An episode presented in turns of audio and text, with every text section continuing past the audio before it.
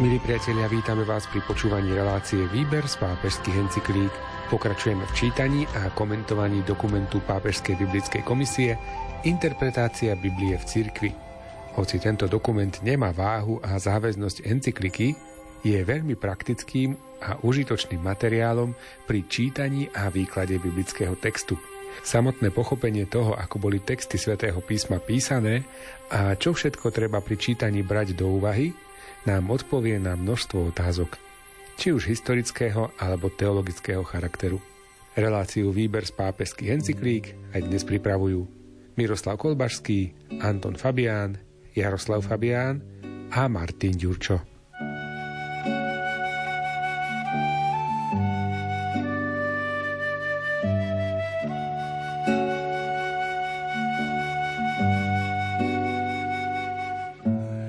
Kapitola 1. Metódy a prístupy interpretácie.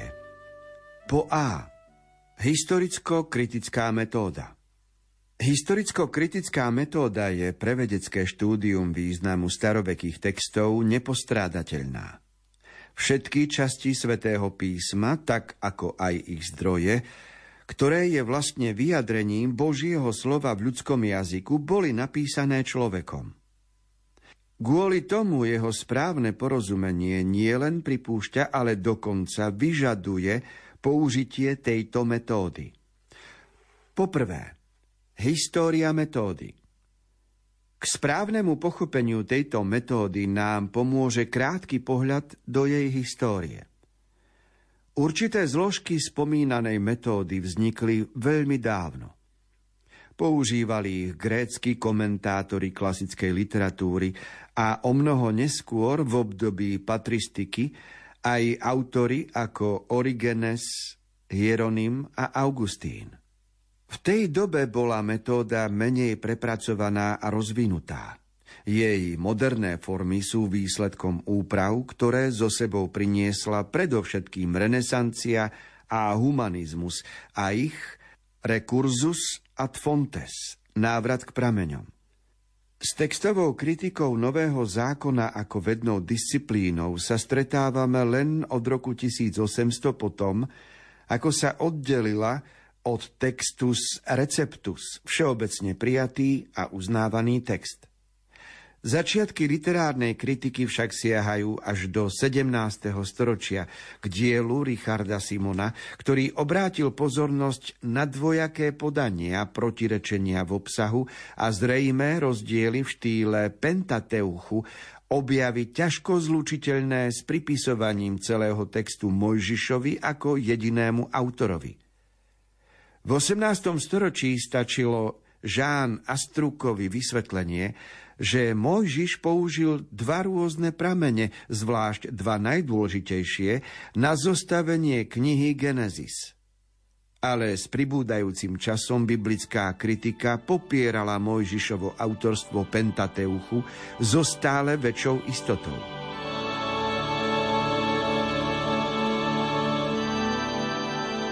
Dostali sme sa konečne k textu, priamo k textu, dokumentu Pápežskej biblickej komisie o interpretácii Biblie v cirkvi, ktorý pochádza z roku 1983. A v texte sa hovorí o historicko-kritickej metóde pri skúmaní svätého písma. To znamená, že zaujímame sa o okolnosti, kedy, čo, aká veta vznikla, aké boli ľudské a spoločenské súvislosti, za akých podmienok takáto veta mohla byť napísaná a čo vtedy znamenala?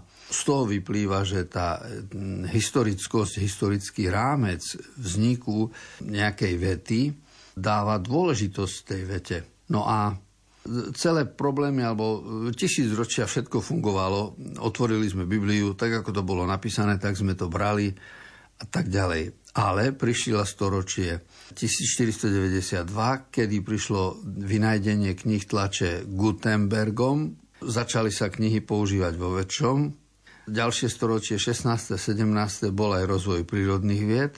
No a zrazu sa prišlo na to, že keď sa skúmal text Biblie a keď už viacerí čítali Bibliu, lebo až do roku 1500 bolo zakázané čítať Bibliu ináč ako v latinčine.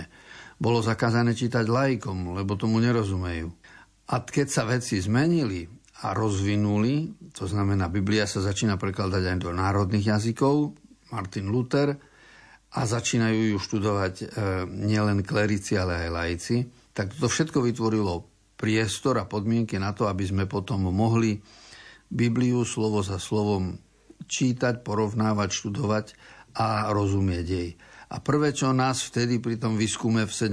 18. storočí napadlo, že sme našli chyby v Biblii, opakovania, našli sme nezrozumenia, nezrovnalosti, a zrazu prišli pochybnosti a začalo sa vyhlasovať, že Biblia je taká smiešná kniha rozprávková a teda, že nie je vieryhodná.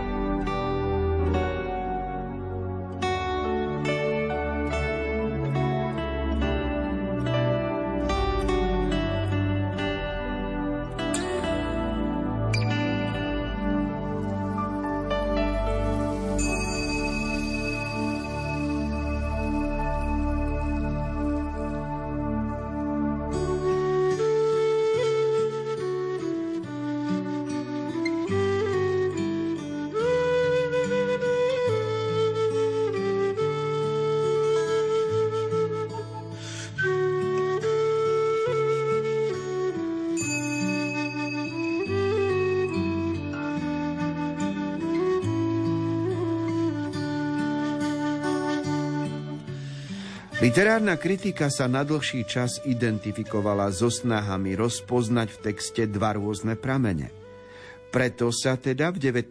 storočí vyvinuli hypotézy dokumentov, ktoré sa snažili podať vysvetlenie ku vzniku Pentateuchu. Podľa tejto hypotézy sa štyri dokumenty so značnými paralelami prelínajú. Jahvistický je, elohistický E, deuteronomistický D a kňazský P z nemeckého Preister kňaz. Konečný zostavovateľ, redaktor použil posledný z nich, kňazský, aby ich upravil do konečnej podoby.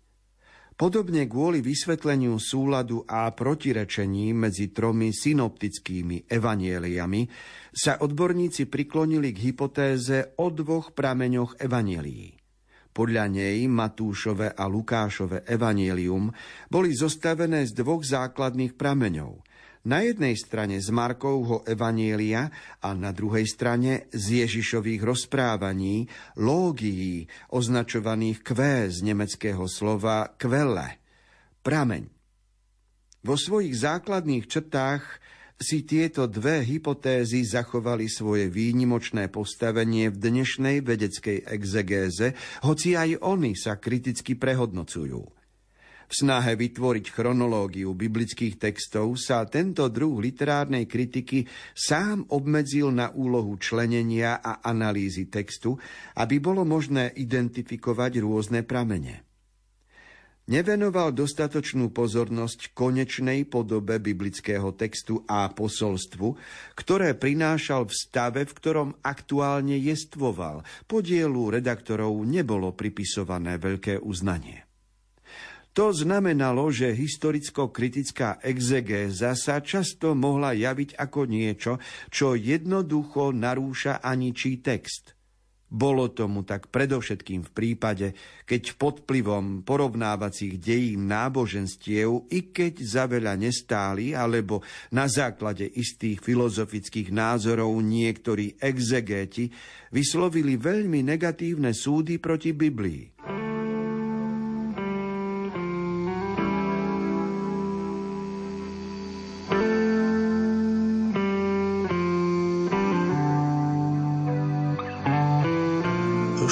Biblie A otázka, ako vznikli Mojžišové knihy, nachádza odpoveď v tom, že musel mať nejaké pramenia a zdroje.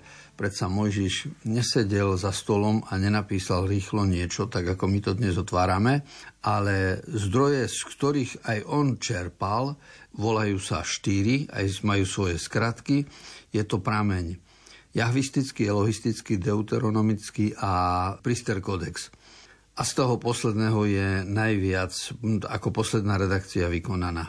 K tomu prišli exegeti na základe skúmania textu, analýzy, koľkokrát sa vyskytuje slovo Elohim na vyjadrenie slova Boha, alebo koľkokrát sa na pomenovanie Boha vyjadruje slovo Jahve.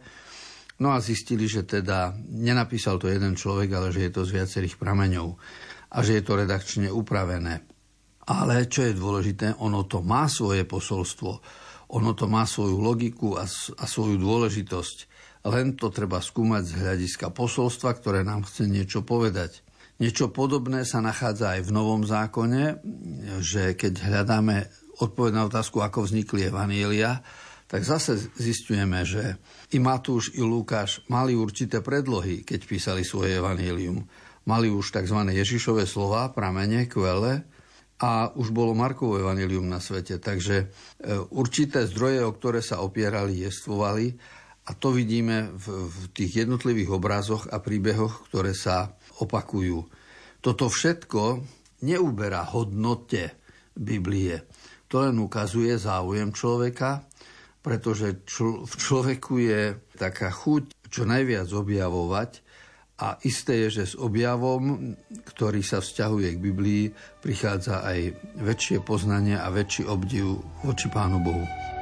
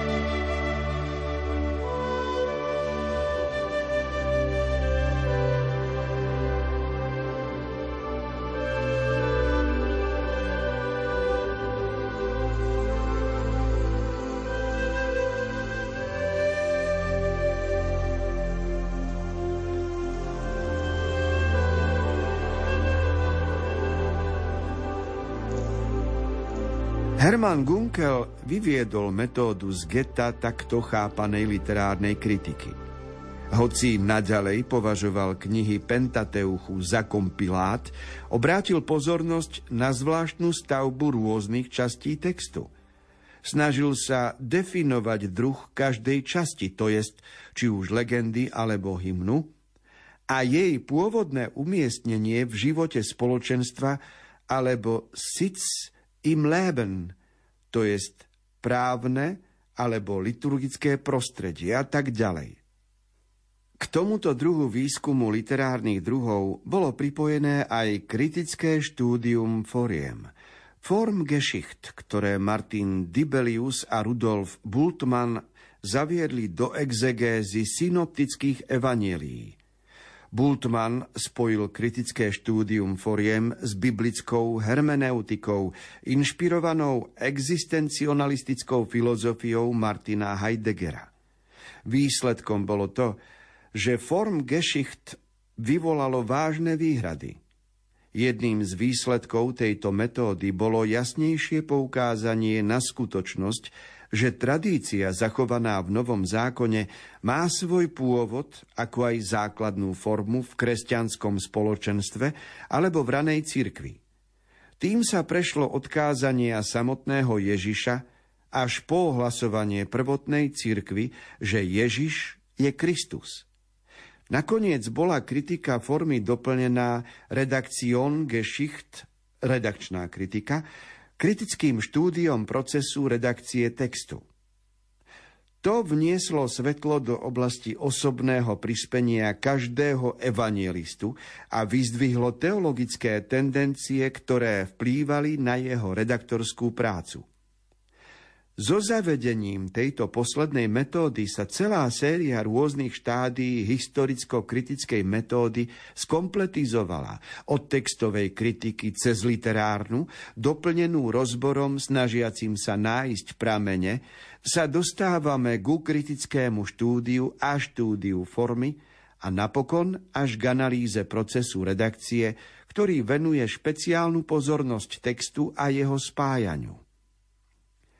Toto všetko umožnilo podstatne lepšie porozumenie zámerov autorov a redaktorov Biblie, ako aj posolstva, ktoré adresovali svojim prvým čitateľom.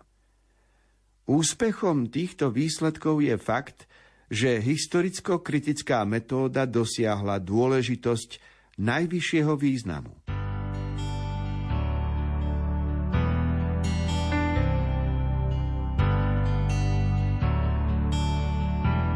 Samozrejme, že skúmanie písma svätého súvisí s e, okolnostiami, kde, kedy bolo napísané, ktorý autor, aký mal slovník, aké vzdelanie a teda sledujeme Sitz im Leben, miesto v živote toho človeka, ktoré daný text má. A toto je dôležité pre štúdium. Hovorí sa tu o štúdiu formy a o štúdiu redakcie. Čiže ideme študovať formy, literárne formy, literárne druhy, z ktorých je nejaký príbeh zložený, alebo celý Pentateuch, 5 Mojžišových kníh. Z akých literárnych fóriem sa jednotlivé kapitoly skladajú. A takýmto spôsobom zistíme a ukážeme, že osoba Ježiša Krista je naozaj vyjadrením proroctva, kým bude tento človek na zemi a že bude ako Boho človek ponúkať nádej pre väčnosť. To znamená, že študovať dejiny fóriem to neznehodnocuje Bibliu, ale človek viacej literárne formy si začína vážiť, pretože tých literárnych fóriem je, je množstvo. Niečo iné je balada, niečo iné príbeh, niečo iné je divadlo, niečo iné je roman. A a zo všetkého sa niečo dá nájsť aj v Biblii. Potom prišla redakčná kritika, redakčné štúdium, čiže štúdium redaktorskej práce. Teda, kto odkiaľ preberal a pospájal jednotlivé časti. A keď sa odkryje, čo mohol napísať ten, čo nenapísal ten, aký je slovník eh, jedného alebo druhého, tak e, toto štúdium redakcie rovnako nám odkrýva, že kedy čo vzniklo a aj stavia nás do pravdy, do poznania, že niekto s tým pracoval, niekto sa s tým zapodieval. A dôležité je uchopiť, e, čo chcel povedať svojimi zásahmi. A toto všetko otvára potom nové poznanie Biblie, ale je určite autentické. Dnes po mnohých storočiach, keď sme týmto procesom prešli a prechádzame, tak zistujeme, že to neuberá na inšpirácii, na tom, že Duch Boží vnúkol ľuďom, čo majú napísať, aby to zostalo nadčasové, platné a múdre.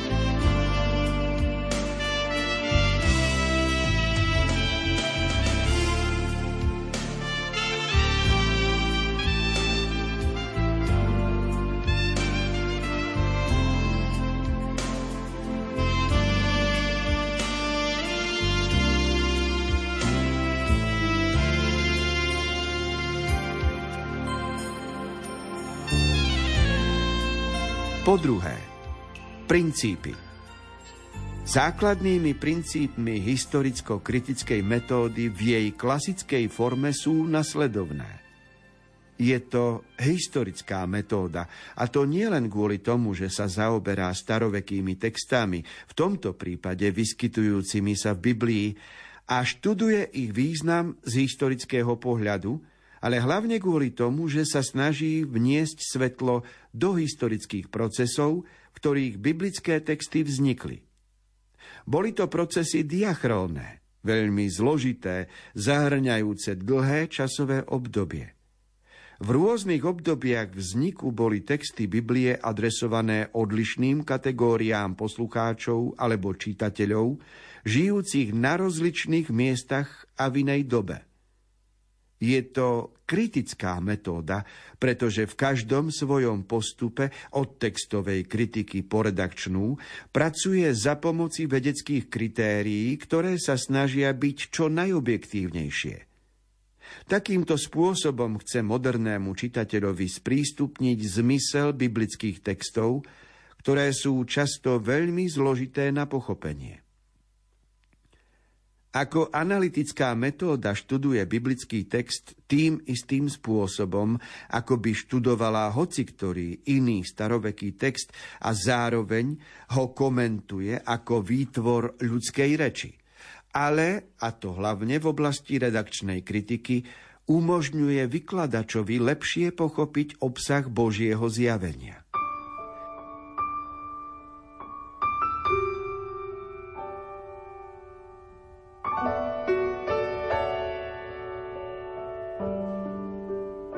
Dokument Pápežskej biblickej komisie vysvetľuje, čo je to historicko-kritická metóda, vysvetľuje princípy, ktorými sa riadi, ako to treba rozumieť a jasne poukazuje na to, že nejaké slovo bolo napísané v histórii, čiže začias určitého kráľa na určitom území, čo trvalo dlhšie, čo trvalo kratšie, kedy kto písal povzbudenie, lebo ľudia boli v ťažkej životnej situácii alebo v zajati, prečo im písal nádejné texty a, a ako tomu treba rozumieť. To znamená, že ak vieme nejaký príbeh zasadiť do okolností a do prostredia, tak e, má historický rámec, historický základ a ten príbeh sa stáva hodnoverný.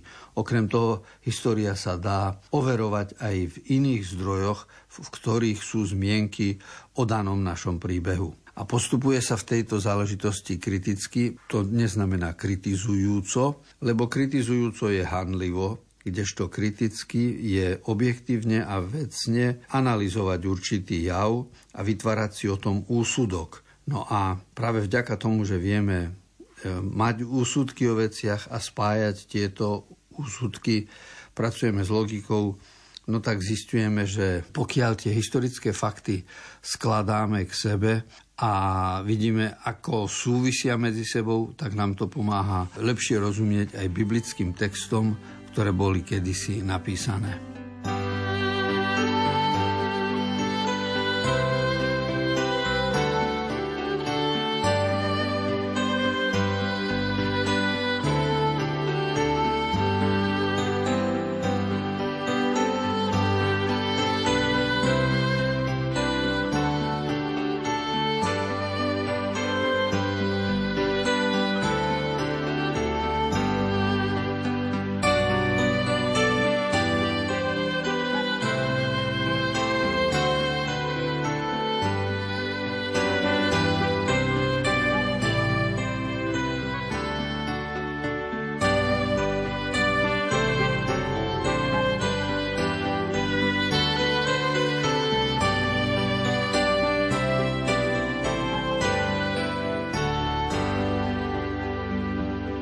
Priblížil sa záver dnešného vydania relácie Výber z pápežských encyklík.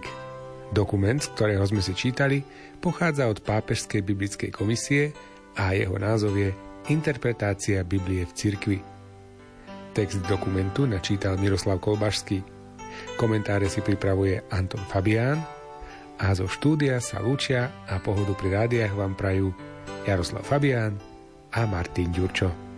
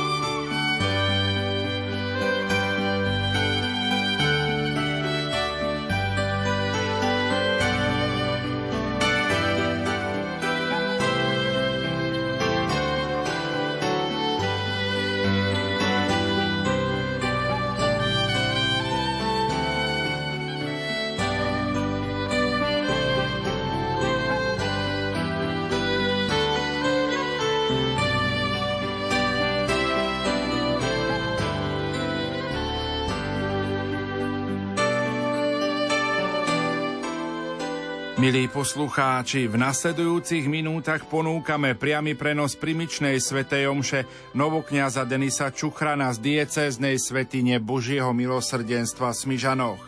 Káže Vladimír Peklanský Palotín. Na organe hrá Jakub Zemianek. Účinkujú spevácké zbory pri svetini. Technicky spolupracuje Richard Švarba. Želáme vám ničím nerušené počúvanie.